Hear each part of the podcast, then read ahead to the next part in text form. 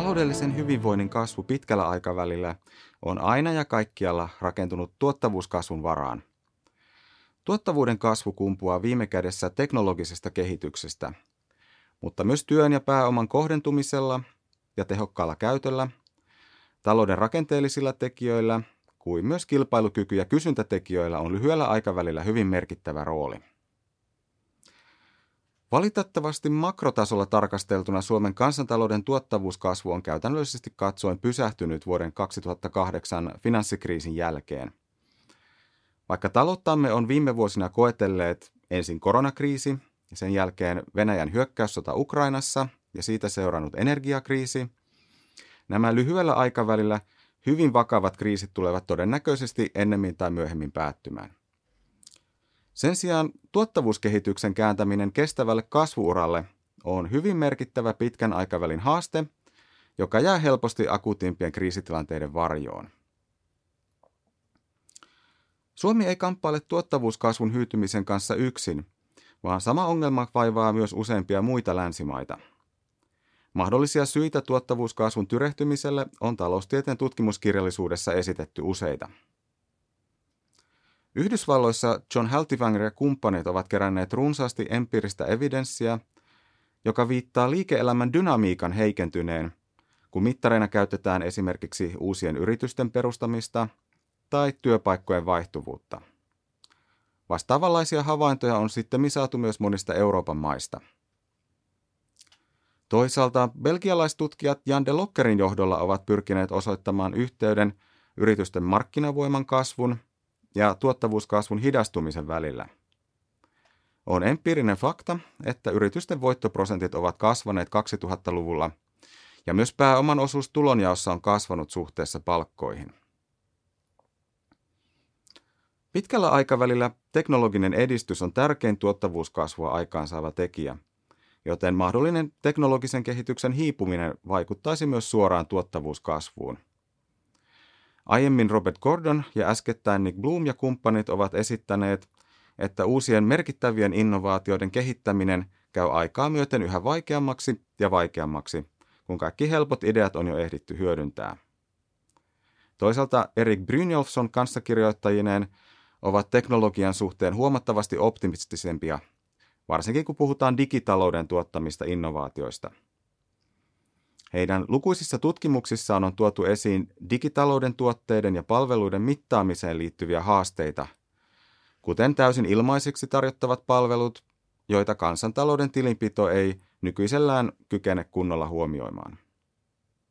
Keskustelu näistä ja monista muista tuottavuuskasvun hidastumiseen vaikuttavista syistä käy tällä hetkellä hyvin vilkkaana taloustieteessä. Johtamani työryhmän viime toukokuussa julkaistussa tutkimuksessa tarkasteltiin empiirisesti työn ja pääoman kohdentumista ja kohdistumisen tuottavuusvaikutuksia Suomen yrityssektorilla. Tutkimus tehtiin valtioneuvoston kanslian toimeksiannosta yhteistyössä Aalto-yliopiston ja Etlan kanssa, hyödyntäen tilastokeskuksen kattavia rekisteriaineistoja – Tutkimustulostemme mukaan kaikilla 16 tutkimuksessa tarkastelulla toimialalla tuottavuus voisi olla huomattavasti nykyistä korkeammalla tasolla, mikäli työ- ja pääomaresurssit saataisiin kohdennettua nykyistä tehokkaammin yritysten kesken. Monilla toimialoilla havaittiin useiden kymmenien prosenttien tuottavuuskasvupotentiaalia, joka voitaisiin saada aikaan nykyisin käytössä olevilla resursseilla ja nykyisellä teknologialla – koska toimialoilla on näin paljon hyödyntämätöntä potentiaalia, uusien innovaatioiden merkitys meidän yrityssektorimme tuottavuuskasvun viimeaikaisen hidastumisen taustalla vaikuttaisi olevan varsin vähäinen. Sen sijaan työn ja pääoman tehoton kohdentuminen ja erityisesti kohdentumisen heikkeneminen 2000-luvun kuluessa osoittautuivat keskeisimmiksi tuottavuuskasvun hidastumista selittäviksi tekijöiksi. Mutta mikä sitten selittää tuotannon tekijöiden kohdentumisen heikkenemistä. Tutkimuksessamme havaittiin myös merkkejä alhaisesta palkkatasossa, kun sitä verrataan työn rajatuotokseen, ja toisaalta korkeasta pääoman tuotosta suhteessa pääoman rajatuotokseen. Tämä tulos tukee osaltaan belgialaistutkijoiden esittämää käsitystä markkinavoiman ja voittoprosenttien kasvun merkityksestä tuottavuuden taantumisen taustalla – Toisaalta pääoman alhainen rajatuotos saattaa olla yhteydessä hyvin alhaisen korkotasoon, joka vallitsi finanssikriisin jälkeen aina tänne saakka. Nollakorkojen tai jopa negatiivisten korkojen maailmassa myös heikommin tuottavat investointikohteet tulevat kannattaviksi, mikä saattaa vaikuttaa varsinkin pääoman kohdentumisen tehottomuuteen. Sen lisäksi pitkään jatkunut nollakorko saattaa osaltaan heikentää markkinoiden luovaa tuhoa, kun myös heikommin kannattavat yritykset selviävät lainanhoitokuluistaan ja jatkavat toimintaansa, vieden markkinaosuuksia tuottavammilta yrityksiltä. Kuitenkaan luovan tuhon heikkenemisestä tai liike-elämän dynamiikan hidastumisesta muutenkaan ei tutkimuksemme perusteella näkynyt merkkejä Suomen yrityssektorilla. Uusia yrityksiä perustetaan Suomessa aiempaa enemmän, ja lisäksi meidän uudet yrityksemme ovat keskimäärin tuottavampia kuin markkinoilta poistuvat yritykset, mikä edistää tuottavuuskasvua makrotasolla. Myös toimintaa jatkavien yritysten tuottavuuskasvu on yllättävän hyvällä tasolla – Valitettavasti tämä yritystason vahva tuottavuuskehitys on jäänyt huomioimatta tuottavuutta koskevassa julkisessa keskustelussa. Mielestäni Suomen tuottavuustilanne ei ole niin synkkä kuin mitä uutismedian perusteella voisi luulla.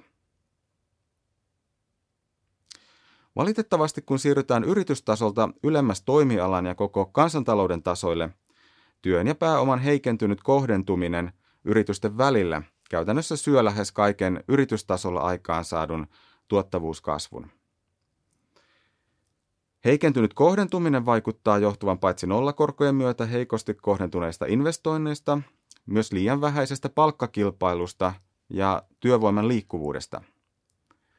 Tuottavuuskasvun kannalta keskeinen ongelma on se, että markkinoille tulevat uudet, korkean tuottavuuden yritykset eivät jostakin syystä kykene tai sitten halua palkata enempää työntekijöitä. Korkean tuottavuuden startuppien työllistämispäätösten ymmärtämiseksi tarvittaisiin lisätutkimusta. Erityisesti tuottavuuskasvun ja työvoimaresurssien tehokkaamman kohdentumisen näkökulmista. Tutkimuksessamme tuotiin esiin myös eräs tärkeä tuottavuuden mittaamiseen liittyvä puute, jota mielestäni ei ole riittävällä tavalla tunnistettu tuottavuuskasvun taantumista koskevassa keskustelussa – Meillä Suomessa, samoin kuin muissakin länsimaissa, on viime vuosikymmeninä investointu valtavasti työtä ja pääomaa kasvihuonekaasupäästöjen vähentämiseen. Tämä on ollut välttämätöntä ilmastonmuutoksen hillitsemiseksi, mutta päästöjen laajamittaisella vähentämisellä on väistämättä myös vaihtoehtoiskustannus. Meneillään olevan energiasiirtymän vaatimat pääomainvestoinnit, samoin kuin merkittävät tutkimus- ja kehityspanostukset – saattavat näennäisesti heikentää mitattua työn tuottavuutta ja kokonaistuottavuutta. Tämä johtuu yhtäältä siitä, että päästöjen vähentämiseen tehtyjä mittavia panostuksia ei kyetä tuottavuustarkastelussa erottamaan arvon lisää tuottavista työ- ja pääomaresursseista, jolloin tuotannon tekijöiden määrä näennäisesti kasvaa. Toisaalta perinteiset talouden mittarit eivät huomioi päästöjen vähenemisestä globaalilla tasolla koituvaa hyötyä – jos sen sijaan tarkastellaan hiilituottavuutta, eli arvonlisäyksen ja kasvihuonekaasupäästöjen suhdelukua, havaitaan, että hiilituottavuus on kasvanut Suomessa hyvin voimakkaasti, keskimäärin 8 prosentin vuosivauhtia. Hiilituottavuuden positiivinen kehitys osoittaa, että ilmastotavoitteiden suhteen on tapahtunut huomattavaa edistystä, jota perinteiset tuottavuuden mittarit eivät kykene tavoittamaan. Tuottavuuskehityksestä huolestumisen sijaan ehkä meidän täytyisikin olla tyytyväisiä siihen, että näistä mittavista päästövähennystoimista ja vihreän siirtymän vaatimista investoinneista ja tutkimus- ja kehityspanoksista huolimatta elintasomme ei ole laskenut, vaan on säilynyt suunnilleen samalla tasolla. Yhteenvetona voidaan todeta, että tuottavuuskasvun hyytyminen makrotasolla johtuu monista eri tekijöistä – joiden välillä on monimutkaisia keskinäisiä riippuvuuksia. Yritystasolla tapahtuu positiivista tuottavuuskehitystä, mutta resurssien heikko kohdentuminen yritysten välillä on syönyt tuottavuuskasvua makrotasolla. Uusien korkean tuottavuuden startuppeja tulee markkinoille, mutta valitettavasti ne työllistävät hyvin vähän työntekijöitä. Myös meneillään olevan energiamurroksen ja laajemminkin vihreän siirtymän vaihtoehtoiskustannukset voivat olla yksi mahdollinen selittävä tekijä mitatun tuottavuuskasvun hidastumisen taustalla. Mielestäni tämä ja monet muutkin tuottavuuden mittaamiseen liittyvät haasteet täytyisi pyrkiä tunnistamaan ja ratkaisemaan nykyistä paremmin, jotta taloutemme saataisiin tulevaisuudessa tutkimustiedon avulla kestävämmälle kasvuuralle.